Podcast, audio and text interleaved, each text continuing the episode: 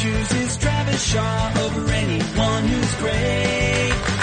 In an Adam Azer trade, the other team's getting played. An ace to Chris is most guys' number threes. Have any of these dudes ever won the podcast league? But they'll be there for you. Between the waiver wire say they'll be there for you. Scott will talk about the Braves. They'll be there for you. Scan and Creed and you. Happy Monday, everybody. Welcome to the show. It is March 19th, and we are talking ADP, average draft position risers and followers. We're also going to catch you up on what you may have missed over the weekend. I am Adam Azer. He is Scott White. Hello, Scott White. Hey, Adam. And he is Heath Cummings. Hello, Heath Cummings. Hi, Adam. And he's Chris Towers. What up, Chris? What's going on? Did Chris and Heath change bodies now? What's happening? I still have my body. For Heath, no. All right, let's get right to it. What's the most important thing that happened over the weekend that people might not know about, but we are on top of because we cover fantasy baseball? It rolls off the tongue. Heath, what is it? Jorge donged again. Jorge Soler, 6 home runs now in spring training. He's only striking out in 25% of his plate appearances. He's stolen 2 bases. He's walked a bunch. Jorge Soler, I'm not going to say he's finally figured it out. He was awesome in AAA last year. He's had a very good spring at the very least. I hope he's bought himself a month at the beginning of the season. Would you rather draft Jorge Soler or Randal Grichuk? Yes. I like both of them. I've drafted both of them a ton. I'd probably lean Grichuk. He's in a better environment, but I'll tell you, if I could only draft Shohei Ohtani as a hitter only, I'd rather have Soler. Okay. More on Shohei Ohtani in a bit. He's one of the biggest fallers in ADP. Chris Towers, the most important thing that happened over the weekend that people might not know about, but we are on top of because we cover fantasy baseball. Tyler Glasnow is having a very good spring. Don't let the ERA fool you. He has a 32.8% strikeout rate and 8.6% walk rate. He is fighting for a rotation spot, and there is still probably not elite fantasy upside, but there is Chris Archer upside there. Tyler Glasnow, Pirates starting pitcher, 4 2/3, 1 run against the Red Sox on Sunday. Does have that 8.03 ERA, but 5 walks, 19 strikeouts, and 12 in the third. It was really one bad outing. I think he gave up 7 runs in 2 and a third innings or something, but other than that, he's been very good. The walks have been down, and that's going to be the key for him. He talked about this after yesterday's start. He needs to control the inside of the plate, and he actually thinks that his lack of command helps him in that regard because it can keep batters uncomfortable, and that's what happened yesterday. He was working inside, and that's a scary dude when he's working inside. Effectively wild. I was about to say, when I was a scout, we used to call it effectively wild. Yeah. He's the 122nd pitcher off the board, Tyler Glasnow, so yeah, that's probably a guy that needs to go ahead of Jaime Garcia, Jordan Zimmermann. I'd say so. I don't know. Jordan Zimmermann is an opening day starter for a major league team. He is, but there's no point in drafting him. Draft Tyler Glasnow with one of your last picks. Scott White, the most important thing that happened over the you know what I'm going to say. What is it, Scott? So I've gone back and forth on Jose Martinez pretty much all of this calendar year, but back on the upswing because Matt Carpenter, despite some thought that his early spring back issues would force the Cardinals to abandon the idea of playing him anywhere but first base, was already back playing both second and third base in Sunday's game. And meanwhile, Jose Martinez started at first, hit a big 3-run homer, had a huge spring, struck out only 3 times all spring, and they're acknowledging it's going to be really hard to keep his bat out of the lineup. And Carpenter himself was saying, it's probably going to be contingent on him. Maybe Jed Gyorko starts 5 out of 7 games. Maybe Kolten Wong starts 5 out of 7 games. And then there's room for Jose Martinez to start 5 out of 7 games as well. That actually doesn't add up because it's 15 games and 14. But I would think if Carpenter's willing, Gyorko and Wong. Gyorko and Wong are worse hitters than Martinez. So. And from what I remember going into last year, the reason that they tried to just keep him at first base is because Carpenter was not willing. Mm-hmm. But maybe he'll change his tone now. Jose Martinez last year was the spring training superstar among them anyway. He had a 1248 OPS. He batted 380. He had twice as many walks as strikeouts, 4 homers. Martinez is 29 years old, and he had a 309 batting average with 14 home runs last year, and he just destroyed lefties with like a 1300 OPS against lefties. Yeah, that's going to be the easiest way, just sitting Wong against lefties and starting Martinez instead. But you know, Scott, I think the big story here is Carpenter and the eligibility that he could pick up. Yeah, no, that's true. Yeah, so like Martinez, because it's such a deep position. Martinez is what at this point, like a waiver wire guy? You're not drafting him in a mixed league, are you? I think in a 5 out, because he's eligible in outfield too. I think a 5 outfielder mixed league, he's rare late round batting average help. I think very likely batting average help because his batting profile, you know, should make him, you know, he's like a potential batting title contender. Okay, so that's Jose Martinez, and then Carpenter would really be a nice boost if he could get some second base eligibility, even third base, just to have the position flexibility like we had last year with him. But we all think that he's a value at his current ADP just with first base eligibility. Yeah, which is what, like round 14 or something crazy like that? Yeah. ADP boy? Depending where you're drafting, he's more favorably viewed on our site than most. Okay, actually I have that ADP up. Matt Carpenter is 123rd overall on our website in points leagues, which is his better format, which is still like pretty good. Yeah, still low. That's still way, like for points league, that's way too low. And 142nd overall in Roto on our website. I mean, if he's second base eligible, like where would you take Matt Carpenter? I mean, he'd probably be like in a Roto league, he'd still be behind like Whit Merrifield for me. But he'd be top. Just for reference, 8. DJ LeMahieu is 110th right now at second base. I think where it gets interesting with Carpenter is the Ozzie Albies, Daniel Murphy range, and Cano too. Like I feel like wouldn't we rather have Carpenter than Cano? For sure, I would. Yeah.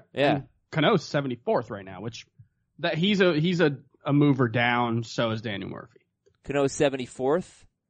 No, he's a little lower than that, Chris. He's in the 80s now. I'm looking at consensus ADP. Oh, right. Fantasy Pros? Yeah. Okay. On our website, Cano is 91st in points and 87th in Roto. All right, and then the important thing that happened over the weekend that you probably do know about is this Shohei Ohtani thing. He's just having a bad spring. And one of his former teammates from Japan, Anthony Bass, who's now on the Cubs, said Ohtani wasn't lights out in spring training when he played with him in Japan.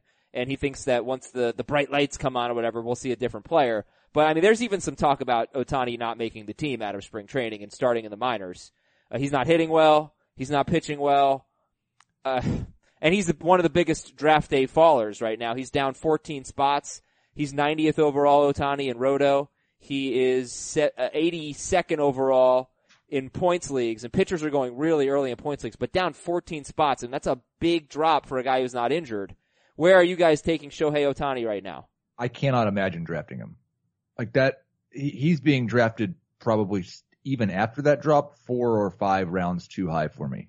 Give me like an overall spot where you'd consider taking Shohei Ohtani. 100? No. 13, 14th round? Oh, okay. Okay. I mean, that's it, like if things keep trending this way, that does seem realistic that he could fall to that point. And you know, like there is a lot of excuse making happening at Angels camp right now from basically, you know, Mike Scioscia on down. And, like it may prove to be valid. I mean, Ichiro, there's the famous story about Ichiro Suzuki, his first year over, how like he would just kept hitting dribblers down the third baseline and Lou Piniella started to worry. And so, he asked if he could do anything else and he like, the next pitch, he hit a ball over the right field fence. And it was just like, all right, this guy's fine. I think, like, I don't think it's quite that situation, but like 23-year-old who was tip top of his league, a league where players who are usually the top of them are still very successful here. I don't know. I think it's easy to bury him and say bust already, but like, just wait and see. Like there's still a lot. But don't draft him where he's being drafted. I think this is necessary correction in his ADP, and if he keeps falling, then I'll be more likely to take him. But I was never going to take him where he was going. Yeah, I in Roto, which I think is where I'm more interested. I had him at 150 overall before this weekend, and before seeing the quotes that he may not start the year in the major leagues. The bigger concern, if you're drafting him in like a daily transaction league where you think you're going to get a bonus for having him as a hitter and a pitcher, MLB is not really that into doing things that no one has ever done before or no one has done in a really long time. And this was kind of a unique situation where he said, I want to do both of these things. I don't think it takes very long at all of him being bad at both before they want him to focus on one. Well, okay, so are we at the point where you take Luke Weaver, who's having a really good spring, as the 34th pitcher off the board, over Shohei Ohtani? I'm not sure. I may have had it ranked that way already. Okay. I'd have to double check, but yeah, I would. In a league, yes, I would. Trevor Bauer. I think that's a good spot. Definitely in points. So. Definitely in points, not in Roto. Johnny Cueto. Absolutely. Yep. Yes. Jeff Samardzija. For sure. Yes. I might hedge on that one. That might be the breaking point for me. Okay. All right then. That's some of the major storylines over the weekend. We'll talk more about it later in the show. We'll try to read your emails. We got a busy show today, so I anticipate pushing a lot of it to tomorrow. I want to try to talk about our 15-team Roto League. I strongly recommend, Heath wrote the article up, that you go on the website and look at the 15-team Roto League, because it was 30 rounds, right? 30 rounds, 15 teams, 450 total picks. 450 total picks. So if you play in deep leagues, AL, like a shallow AL only, or shallow NL only, or a deep mixed league, there's going to be some useful stuff in this draft. It was a bunch of like industry writers, analysts. So I think it'll be very helpful. I actually really enjoyed it, and maybe we'll talk more about it tomorrow, but we'll try to touch on it a little bit today. But I just think if you go on the website and check it out, you'll get a lot of useful information if you play in deep leagues. This podcast has not done a good enough job for our deep league listeners. You know, my problem is most people don't play in deep leagues, so I don't want to do a whole episode that's going to be for like 10% of our audience, but I still need to, cater to you a little bit, and I apologize. So we'll try to do that this week, but definitely on the website. Now, if you want some March Madness highlights, and oh my gosh, what a tournament this has been, and also great analysis, or you just want to get ready for the NFL draft or baseball season, the NBA playoffs, you got it all on CBS Sports HQ. It's part of my morning routine now. I turn on my Roku, I start watching CBS Sports HQ. Just download the app on one of your connected devices. It's Roku. Amazon Fire, you know how it is. Any of those apps on the connected devices. It's a brand new 24/7 streaming sports info channel. Getting some great feedback from our listeners. It's always on and it is completely free. So it's CBS Sports HQ. You can actually check it out at cbssportshq.com. Scores, news, highlights, really smart analysis. And for me, it's basically what I missed from when I was growing up, watching great sports shows. We've got that back now with CBS Sports HQ. So check it out. All right, your news and notes. Zach Greinke will likely start the third game of the season, and Marcus Stroman plans to pitch on April 1st. But to me, they're a little bit different, guys, because Stroman hasn't thrown a spring training pitch yet.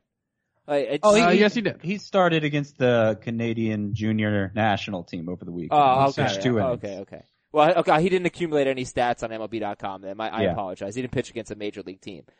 But I don't know. Do they feel a little bit different? Like, I'm a little more... Forgetting the fact that obviously Greinke's better than Stroman.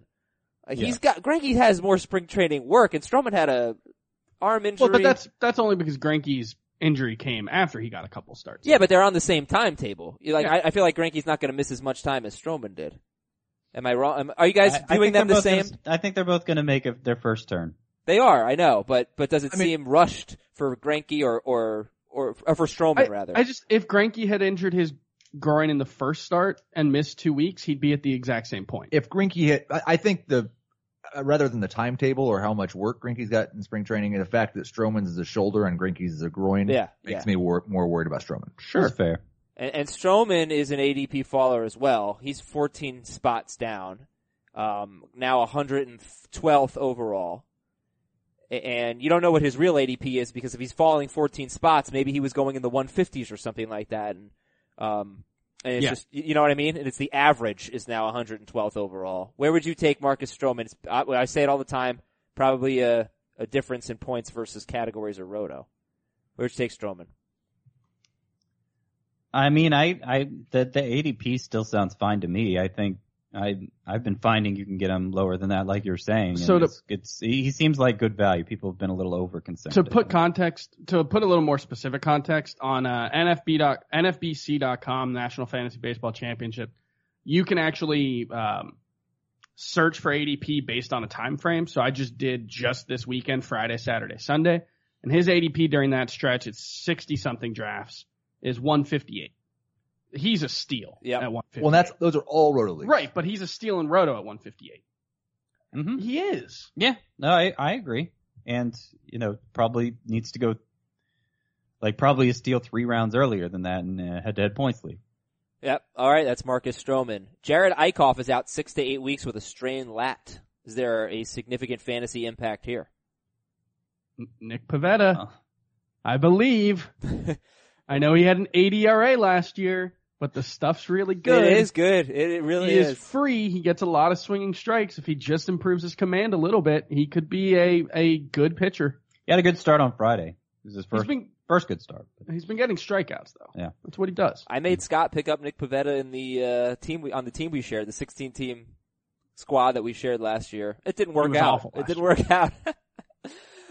Minnesota shortstop Jorge Polanco is suspended 80 games for PED violation. Is there a significant impact here? Eric Ibar, no. No. Okay. Let's see. Jason Vargas, Mets starting pitcher. He broke his hand. He needs surgery, but he shouldn't miss much time. Yeah, I saw Drew Storen had this same surgery on his glove hand, and it's the glove hand for Jason Vargas.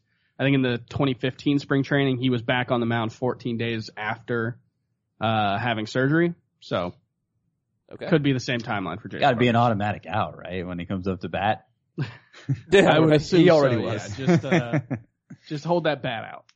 And it looks like Steven Matz is going to be the 5th starter there, and not Wheeler at the moment.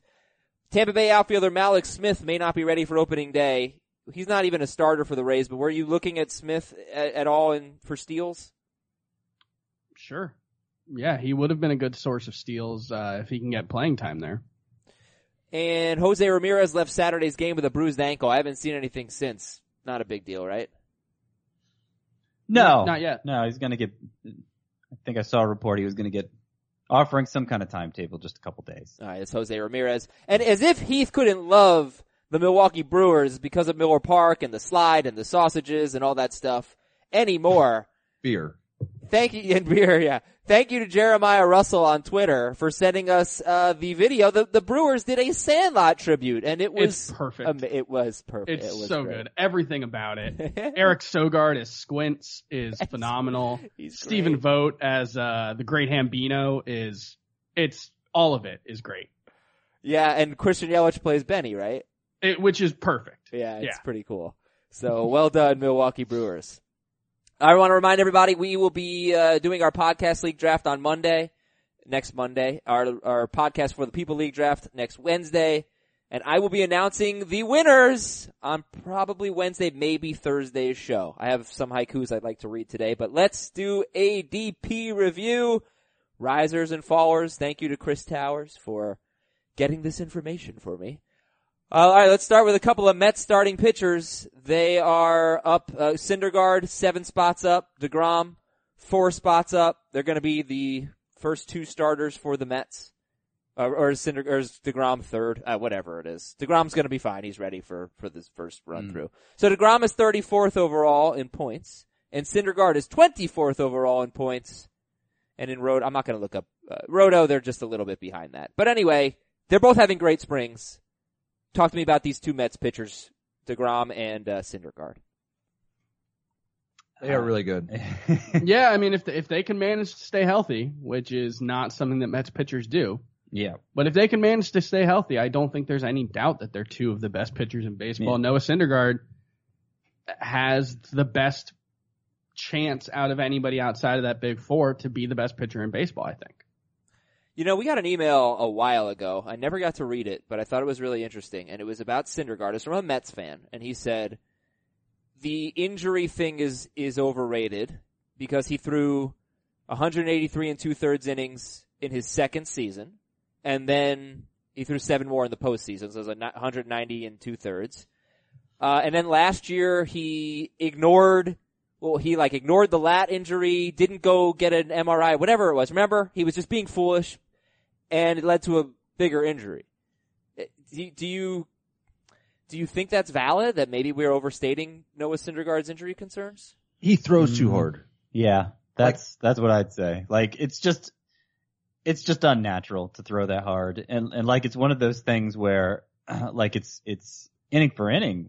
It's great that you throw that hard, but when you're trying to accumulate 200 innings, as we expect for a pitcher of Syndergaard's caliber, puts a lot of strain on that. And I'm not saying it can't happen. It's one of those things where you can worry about it, and ultimately there's going to be one outcome, and it may not be one that realizes your concerns. But it's particularly coming off a season where he threw 30 innings. Yes, you just have to wonder how much his arm's going to be able to take. I think that's probably true. On the other hand, he never had arm issues before last year. He had a lat injury, which is not really something that we worry about with pitchers. It's not like he has a degenerative shoulder. He has fewer injury concerns than Jacob DeGrom in terms of the amount of times he's been hurt and the place that they've been. Yeah. I would just say, even if the arm is bulletproof, the lat injury, those types of things from exerting the type of effort and throwing as hard as he does. And sure, I think we generally admire the I'm not going to come out of the game, I'm going to play through this injury thing. But that can lead to more serious injuries, especially for a pitcher. Sure, he should come out of the game. And he is more likely to, I don't think there's any doubt, he is more likely to just say, no, I'm fine.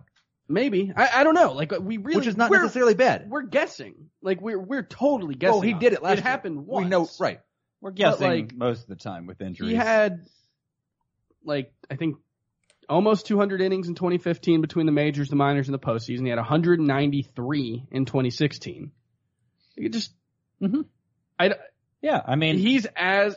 more of an injury concern than your typical pitcher. I don't think he's more of an injury concern than Madison Bumgarner right now. Okay, so that's Noah Syndergaard. I don't play in any 10-team leagues, but I'm more willing to take some chances in 10-team leagues. I just find I'm too big of a coward to take Syndergaard. Y'all play scared. Yeah, I do play scared. I guess I would need people to take DeGrom, Carrasco, Severino, all off the board, and then I'd probably take Syndergaard. But in a 10-team league, I might take him ahead of those guys. Cause I don't know why we would think that Severino is less likely to get hurt than Syndergaard. I've been saying that. He's similar. He throws too damn hard. He had a big innings increase. I don't know why we would think Carlos Carrasco is Carlos Carrasco has had arm injuries in his career. He's done it one time. That's a good point. I don't know. Maybe I shouldn't be so afraid of Syndergaard. Well, not if you I feel like Verlander is a safer bet for the big innings total we want from a pitcher we draft that early. I feel like Greinke is, even in spite of this groin issue. Well, and that's why I rank Verlander and Greinke ahead of all of these guys in points. Yeah, yeah. And Roto, give me Syndergaard. I do feel like Bumgarner's safer too for that big. That's part of it too, not just he could get hurt, but I kind of am at a place where until I see somebody throw 200 innings, I'm not just going to trust that they're able to throw 200 innings. And Syndergaard's one of the few of that group who hasn't yet. Though to be fair, he has not missed by much. But I would expect the odds are long coming off a year where he hardly pitched at all. All right, let's go to the next guy here now.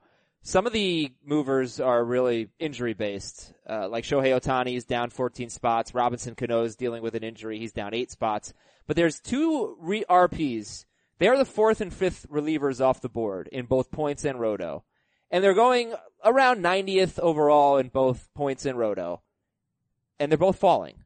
That would be Corey Knebel, who's down 7 spots, and Roberto Osuna, who's down 10 spots. And what do you make of this? Is this just people prioritizing those RPs less? I don't think there's anything that those two specifically have done, right? I wrote over the end of last week that Corey Knebel was probably being drafted too high. Oh, it's your fault. Chris moves the needle. But I don't get Roberto Osuna. He's got an established track record of 3 years as a high quality closer. Corey Knebel's done it one time. So I think that one makes sense. I think that's a little bit of correction that was needed, but Roberto Osuna I don't get. I think he's actually a value. Well, I don't know if he's a value at the fifth, as the fifth closer off the board. Doesn't that seem? Well, doesn't that just, that tells you about the tier, the drop in tier. We don't think there are more than three reliable closers right now, right? Right. So, like, why would you? One of them's Chapman, who wasn't reliable last year. Yeah. So that's. I mean, that's just kind of the nature of the position. Why we've, at least on this site, have been pretty consistent about not paying up for closers. You know, maybe making an exception for Jansen and Kimbrel, but that's about it. Right. Jansen's going 40th. Kimbrel's going 48th. Chapman is going 65th, and then you go into the 90s basically to get. It's really, you know, Knebel's probably going to go fourth, and then Ozuna. I don't know that he'll go fifth in even half the drafts. It's a personal preference thing because Ken Giles goes after that. Cody Allen. You know, it's a big tier, right? It's a jumbo tier. These are all guys who have the talent to jump into the like truly elite tiers, but we just. With Knebel, with Giles, we haven't seen it for more than 1 year at a time. But what is it, I'll ask you a question that I already know the answer to, that you will also. What is it that Ozuna does not have that all those other guys do have?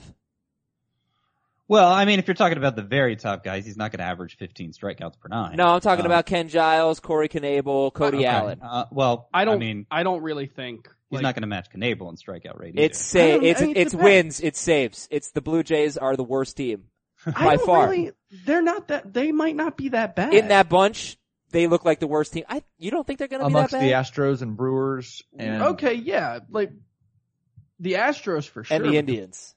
Well, the Indians, Cody Allen doesn't get all their saves anyway. Yeah, he does. He gets almost all their saves. It hasn't worked out very well. He just doesn't get saves. They don't have as many save opportunities as a team that wins every game. I'm going to throw this out there for Ozuna. He had like 8 blown saves last year, right? And almost lost his job at one point. Yeah. And, you know, that shouldn't happen considering how good he is. But there were some ties to some anxiety issues that were going on around this time. And, you know, you hope those are behind him for reasons beyond even just baseball, but you never know. Okay, so next up would be Charlie Morton. Charlie Morton on Fantasy Pros is 174th off the board. CBS, he's higher. We like him.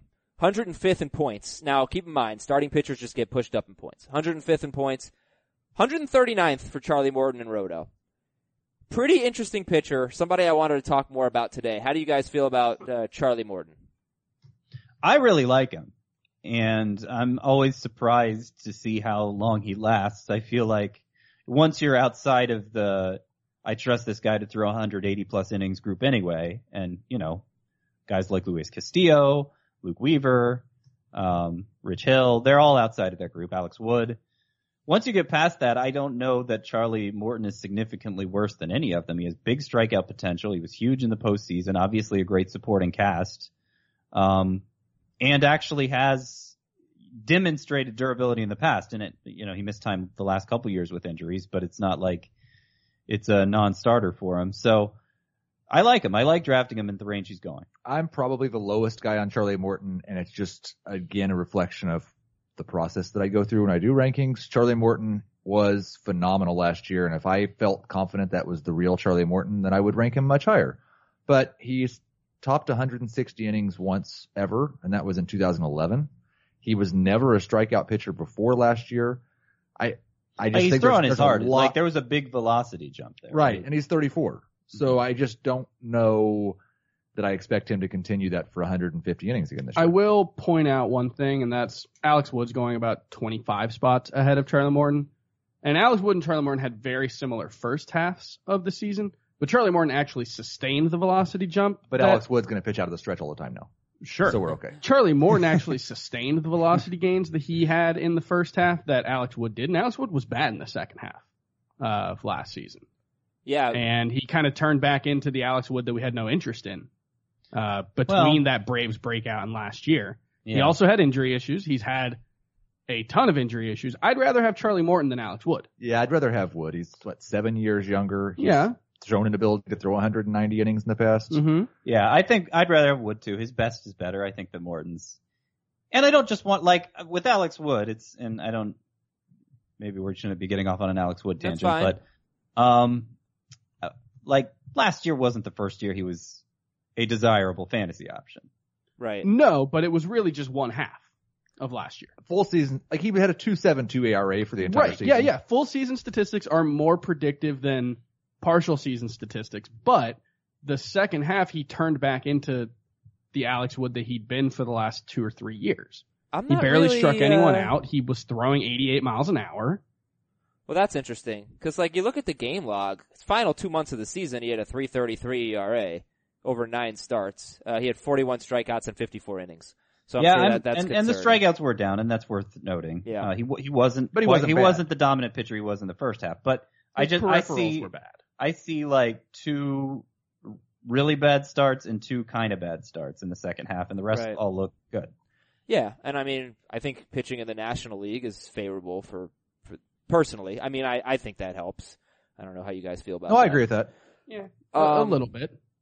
Yeah, okay, so just one thing on Morton. This was a guy, he did have a good year last year, but you know, maybe this is more like makes him more of a roto guy than a points guy. They didn't really let him throw more than 6 innings very often. He had 25 starts. In 18 of them, it was six innings or less. And in the playoffs, it was the same thing. But that happens all the time in the playoffs. And then third time through the order, he had like an 8-something ERA, 7.18 ERA. Not to say that'll happen again, but that's what the case was last year for Morton. All right, who else we got here is risers and fallers. JT Realmuto is down 7 spots. Is there a reason for that? He just like has been playing with weirdly defined injury issues in the spring, I feel like. Like, he hasn't been playing every day for the Marlins. He's in a terrible lineup. Yeah. I don't know. Carlos Santana is rising up the draft board in points leagues.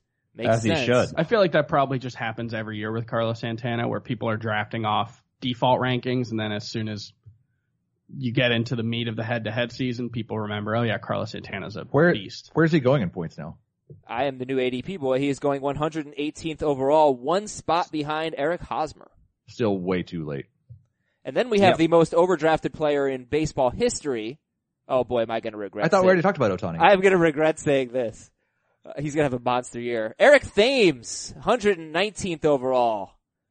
Round 10 for Thames. That's absurd, but like... Wait a second, it's even worse. The next guy is Steven Souza. What the hell is going on, people? Well, Souza was worth that last year. In a points league? He was... Probably not in a points league. With all the strikeouts? And Thames, I think, has nice value in roto because you're going to be able to benefit from the fact that he's going to not face a lot of lefties. Oh, that's points, though. Still gonna hit. Yeah, that's what I'm saying is he's being overdrafted in any format at that price, but I like him more in roto. I'm just going to say it, too. Thames has an extremely favorable sports line projection that I myself do not subscribe to. I subscribe to Sportsline and everyone else did too. That specific projection, I think, is awfully favorable, especially given the playing time concerns. Carlos Santana is going 161st in roto in our leagues and 118th in points. And I feel like I took him in the 70s or 80s last year in points. I don't expect him to be much different. He's a bad first half player, so keep that in mind. Would you take Miguel Cabrera or Carlos Santana? In points, I'll take Santana by 1 spot. I mean, it's one of those things where I know I rank it differently, but every time I'm drafting and I'm at a spot where I can draft Miguel Cabrera, I don't. Like, I just he's one of those guys that I feel like I needed to see it sounds like monster spring production from to totally buy into what in theory should be a bounce back season. I'm buying in. Cause you can get him in like the 9th round or something. Like, so. If that's true, but I have yet to experience Miguel Cabrera's there in the 9th round still. And, you know, maybe that's just the kind of people I draft with and everybody listening should ignore me, but. Also, he's having a pretty good spring. He's not having a monster spring. No, he's hitting 340. He hasn't done anything wrong this spring, but yeah, there hasn't. How many home runs is it? One? Just one. But he only had one last spring. Yeah. Well. Scott, you should join an ESPN league. Miguel Cabrera is going 121st overall.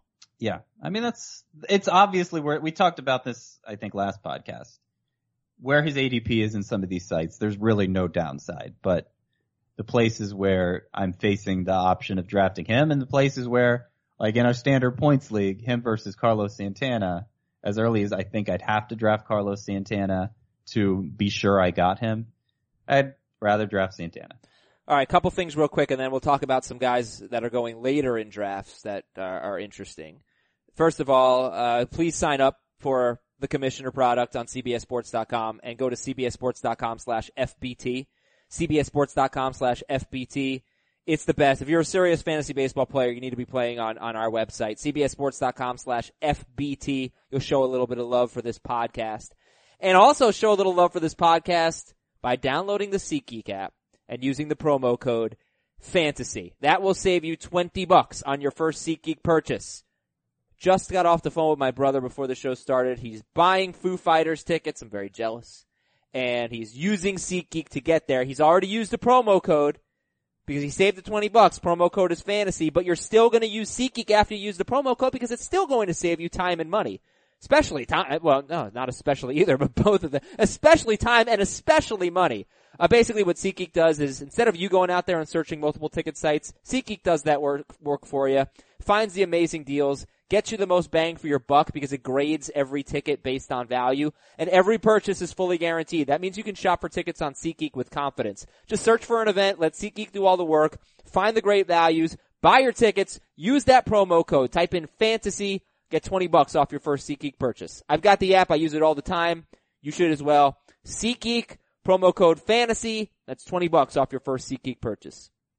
All right, Chris, so you gave me some really good stuff based on NFBC, like what you said. You just looked at the drafts over the weekend. And talking about deeper league players that we don't always talk about, who's moving up or down? Who really stands out to you? Dominic Leone, who is Scott, the report last week was that right now he would be the favorite for saves in St. Louis, right? If the season started today was how the question was posed to John Mozeliak, and but obviously the season wasn't starting today. I think it's worth noting Gregerson pitched this weekend. Mm-hmm. So okay, and so he's moved up 138 spots over the weekend to 315. So still free in a roto league, free speculative option for saves. If you've already drafted, go pick him up. Amir Garrett and Nathan Eovaldi both moving up, still in the 400s, but two guys who have shown some interesting upside. Nate Eovaldi, you know, throws really hard, hasn't really done much with it coming off Tommy John surgery, but playing in a great park in Tampa Bay, if he can stay healthy, there's potential there. And Garrett was good again over the weekend. Yes. So. Yeah, he was. Amir Garrett, let me give you the numbers there on Amir Garrett. Reds starting pitcher, where are you? One hit in 4 innings with 4 strikeouts for the spring. He has allowed 2 earned runs in 13 innings with 15 strikeouts, 9 total base runners in those 13 innings. Scott White. Pretty good. And he looked good at the start of last season before things fell apart, but he's young enough that you can dream a little bit on it. Okay. Amir Garrett. And two of the We'll talk about three other big risers for stolen bases. Delino DeShields was up to 159th this weekend in NFBC drafts. Now that's too low. You're starting to get. It was too low last year too, right, Scott or Adam? No, he wasn't guaranteed the job. I just want to say this about DeShields. He's basically changed drafts for me. Like, if you feel confident that he's going to keep the job, then I'm taking Nolan Arenado ahead of Trey Turner and reaching for Delino DeShields. I understand that. I have DeShields actually ranked a little bit higher than that at 141. I do think if he plays 150 games, which he never has, but if he plays 150 games, you're looking at probably close to 100 runs and 30 to 40 steals, and that's worth more than a 12th round pick if he does nothing else. Plus, Trey Turner's dealing with an ingrown toenail. Oh, that's awful. So he's nothing like Trey Turner. I mean, even if they both steal their max amount of bases, Turner might have 25 more than DeShields. But he just frees me up. I'm not entirely sold on Turner third overall, which is I'm totally like you guys are, and that's I don't blame you at all. But for those of us who just would rather take Arenado or Harper or whatever, like DeShields is a game changer for me. Yeah. But maybe I'm an idiot. Maybe he's going to be terrible and lose his job. I think you're right. But what this tells me is that if you really, really want Delino DeShields in the drafts that we do this week, you might have to take him 130th overall now. It's one of those things. Yeah. I mean, DeShields is probably one of those players, kind of like I tweeted about Ronald Acuna over the weekend, like going to keep going earlier and earlier as we get closer to the season. Do you know what his ADP was over the weekend, Acuna? 94th. 94th. I took both of them, by the way, on Friday in the 15-team roto draft that we did. DeShields, I took 159th. And Acuna, I took, 15 times 6 is about 90. Yeah, okay. So I took him 86th overall or something like that. And it wouldn't surprise me if he starts going in the top 70 the closer we get Acuna. But to finish my point about DeShields, like, the danger of banking on just this one player who's going to do everything you need him to do at a later stage in the draft is what if somebody just reaches for him 3 rounds earlier than you're prepared to. So, like, the good thing about Trey Turner taking him 3rd overall is it really takes the pressure off for steals. And, you know, I don't think you need as many steals as maybe a lot of people think they do to just be competitive, to finish in the middle of the pack in that category. So that's the argument against taking Turner there. But it's just such a relief to have those steals tied up early. And that 15-team draft, Heath, that was the one that I ruined your draft, right? By taking D. Gordon and Starling Marte? At the 2-3, yes. Took Gordon in the 2nd, Marte in the 3rd, and that was my plan. I fell behind on steals. And then I was going to take Delano Shields, and Adam took him right before I could. But I still end up 2nd in steals. So there are plenty of steals out there. So who do you have? Talking about ADP. Oh, sorry. I'm curious. You didn't get DeShields. You didn't get Turner. You didn't get Marte. You didn't get D. Gordon. You're projected to finish 2nd in steals. So how did you do it? I am pulling up my team right now. What I did was sacrifice a lot of other categories. Sabotaged his lineup. Sabotaged my team, but I did get my steals. And my steal total went down a little bit because I drafted Jorge Polanco and then he got suspended. Lorenzo Cain, Odubel Herrera, Cameron Maben, Bradley Zimmer, Hernan Perez is my corner infielder. Jorge Polanco was on my team. Okay. How do you feel? Do you like it? It's a 15-team league, so. No, I don't like it.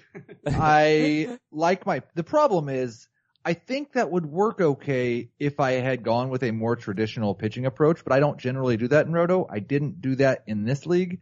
And so I'm already starting off in a position where I know in the second half of the season, I'm going to be chasing wins just a little bit, and I'm going to be chasing strikeouts just a little bit. I expect to be ahead in saves, ERA, and WHIP. But I don't necessarily want to feel like I've had to sacrifice offensive categories. Part of the purpose of that strategy is you get ahead in a bunch of offensive categories, and I couldn't do that because of you and Chris. Well, if you weren't doing that specific strategy where you need that advantage in categories, like if you don't get one of the 3 Uber steals guys, you know, you probably shouldn't be aiming to finish 2nd in the category. Like, and this is a 2nd in a 15-team league, especially. Like, that takes a lot of commitment to the cause, like Heath needed. Now, in fairness, like, I don't want you to think my offense is terrible. I've got Rizzo, I've got Arenado, I've got Dozier, and I've got Posey. So there's a lot of offensive firepower. Yeah, like, I was able to do what you wanted, I think. Like, my offense is really balanced. It's just my pitching is not great. And I'm going to have to make up for that. But I don't have the weaknesses on offense that you had to build into your team.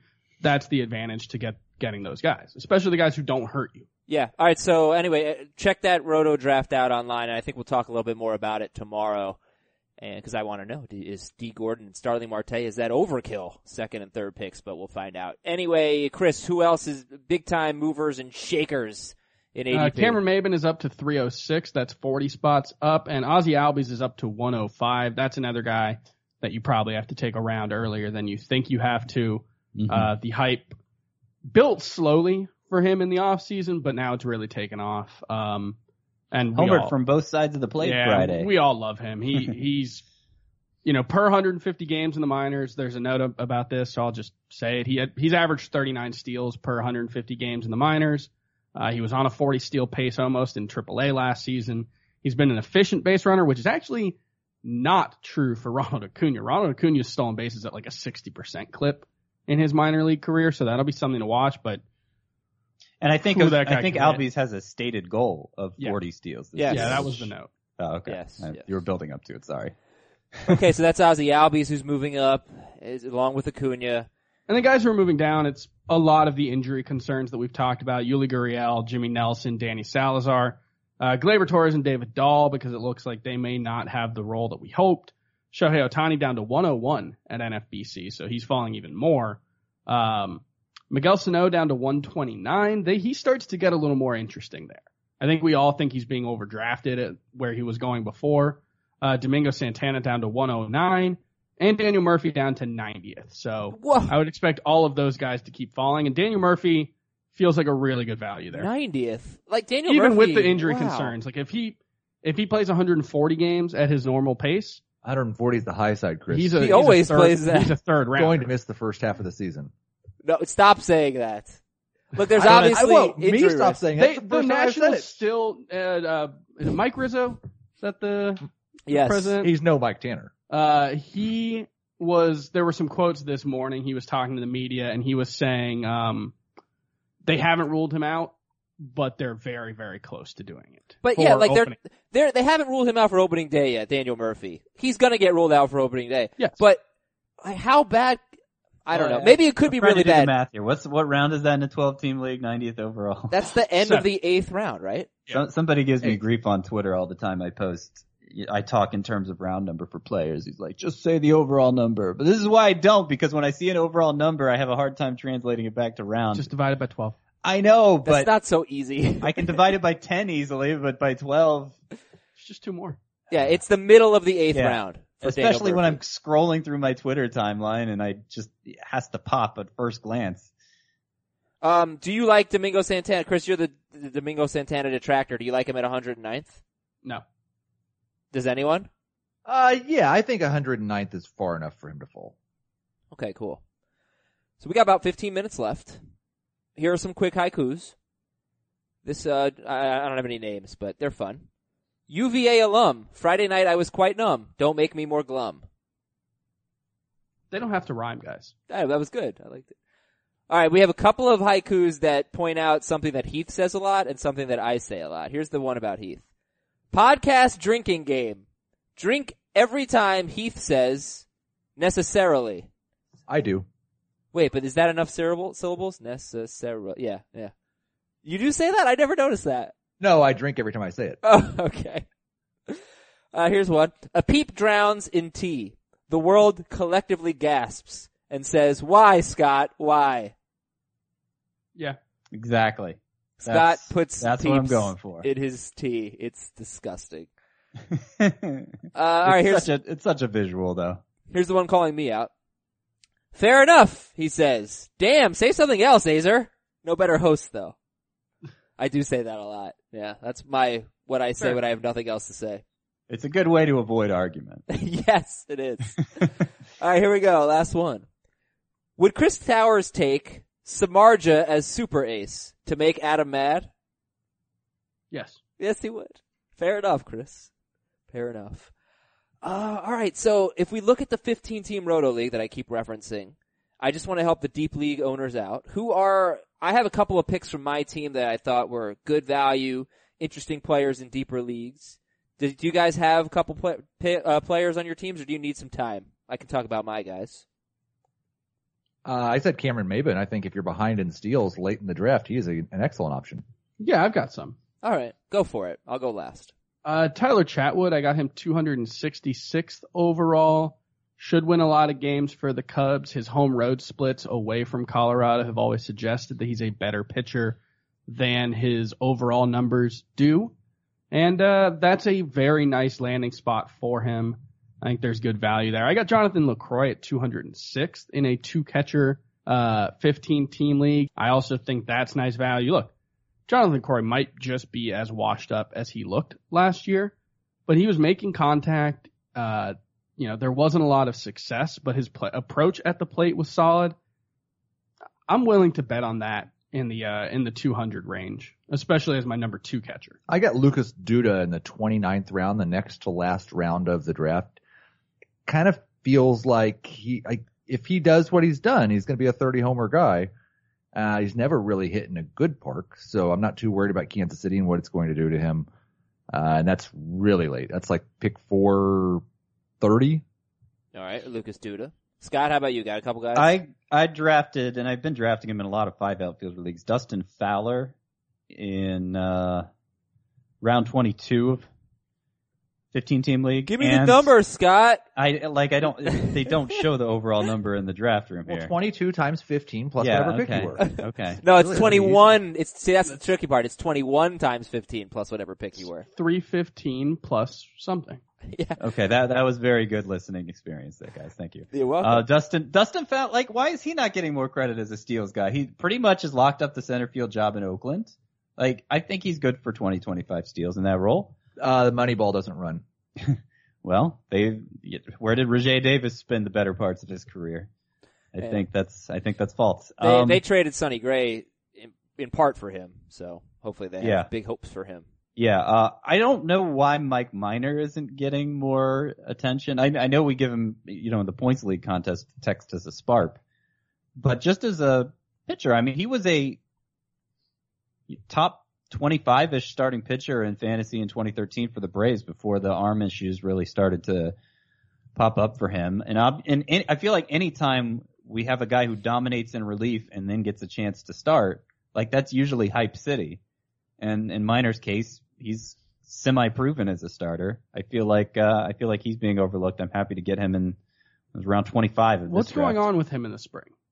His last start was good. 7 innings and three starts, and he hasn't pitched in 9 days. I don't know. A lot of times they put guys on the backfield to make a start. I know, and so we just don't hear about it. Okay. But I haven't heard any talk of health issues or whatever. One more, please.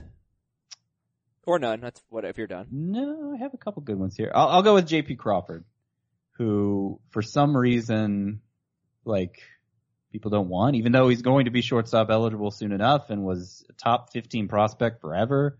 Had a really good finish at AAA last year.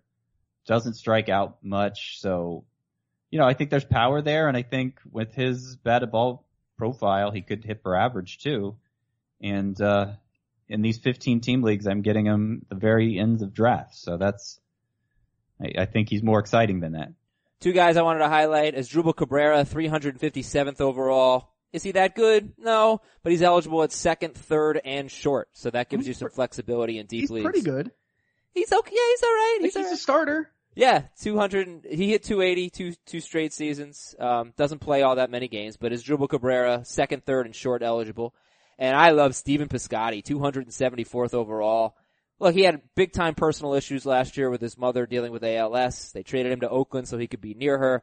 He improved his plate discipline last year, and Piscotty in 2016 was a really good player. So he's young. Don't give up on him.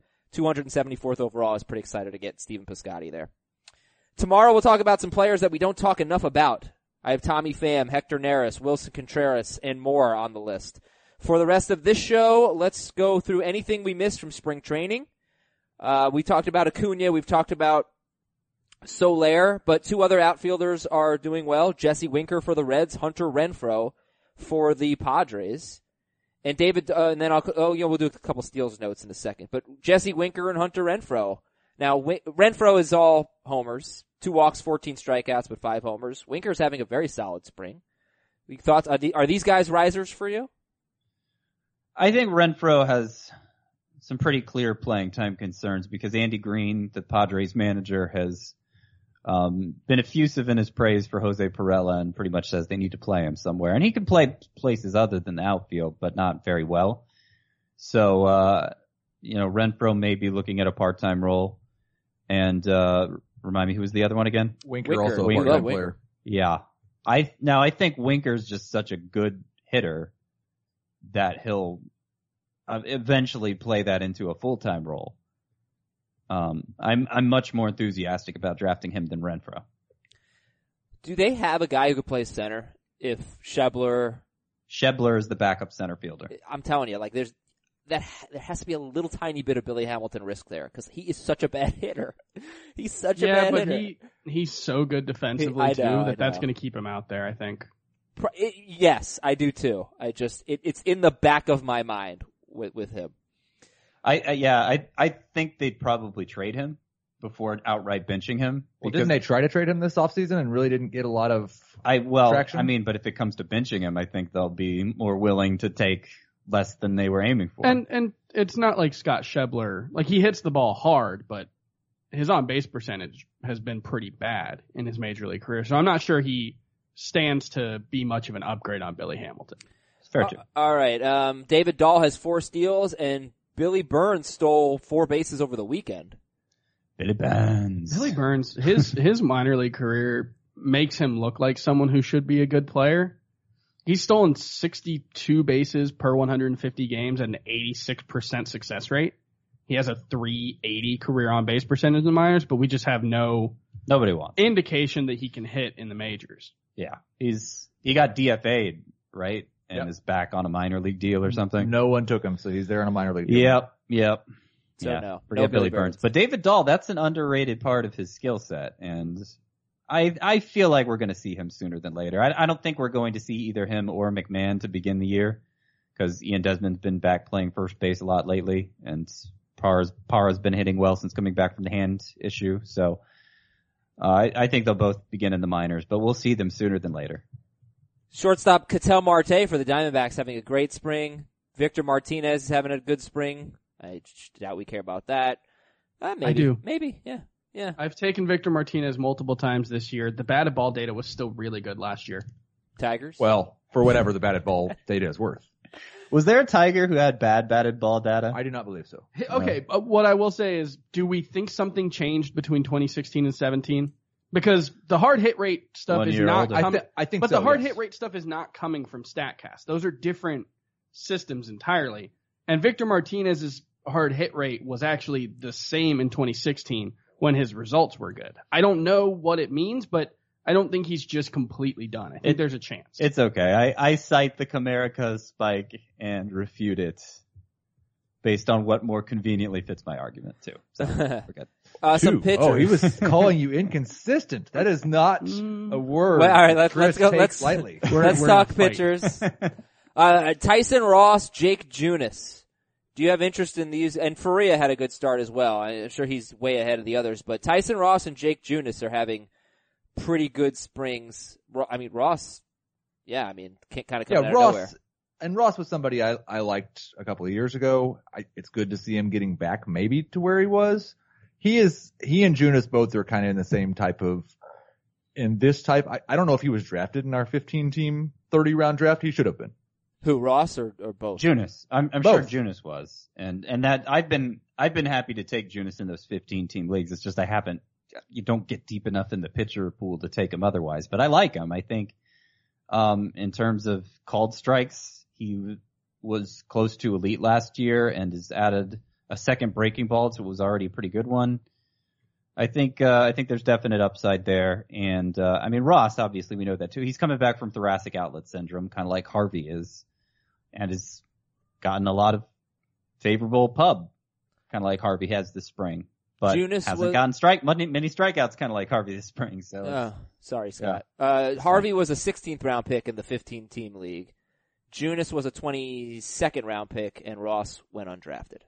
So let me give you some pitchers who were bad this weekend. Dylan Bundy having a terrible spring. Danny Duffy having a terrible spring. Hyunjin Ryu, having a terrible spring. Ronaldo Lopez and Michael Kopech were bad this weekend as well. Bundy and Duffy are the two really to start with here. Are you concerned about them? Are you moving them down? I can't really move them down. I think that was already lower on them than anyone else is, and I'm not going to get any of them where I have them ranked. So I think they were both being drafted too early. I think Bundy was being drafted on what we think he could be, more than what he is. Bundy is 47th off the board. Duffy, as an SP. Duffy is, 42nd. So they're both actually, that seems kind of low. 163rd overall for Duffy and Bundy. Yeah, I haven't gotten the impression Duffy's going too early at all. Both of them are players for me. Both of them are players I've moved down because it's become apparent to me I don't have to draft them as early as I had them. But I feel like, Bundy's kind of different because it's totally dependent on how much he's throwing that slider cutter hybrid. If he's using it a lot, he's good. If he's not, he's not. And we're just like, till the bell rings, we're not really going to know. Even when the bell rings, we're not going to know if he sticks with it. So, but Duffy, I feel like is, like, there's some doubt to me whether he's 2017 Duffy or 2016 Duffy, but I don't really feel like he's just a bad pitcher. And I think it's just one of those spring training things. He was pitching through elbow pain last season. Yeah, and it would be nice if... Good pitchers are going to be bad in spring training. It happens all the time. It would be nice if Rougned Odor would do something. He's having a terrible spring. He does have 4 steals. And also Cam Bedrosian and Blake Parker were both bad on Friday. I don't know if they pitched Saturday or Sunday, but they struggled this weekend. That's pretty much going to do it, unless you guys have anything important to say about Rougned Odor. I'm not worried. If people want to pass him up, I'm fine taking him around 100. With his type of skill set, he's going to have hot streaks and cold streaks. It was very cool that I think they put him at second base and put the other Rougned Odor at shortstop in a spring training game the other day. So that was awesome. That is pretty cool.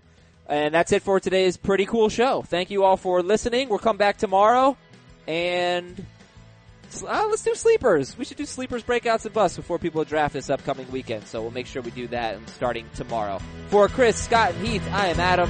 Talk to you then.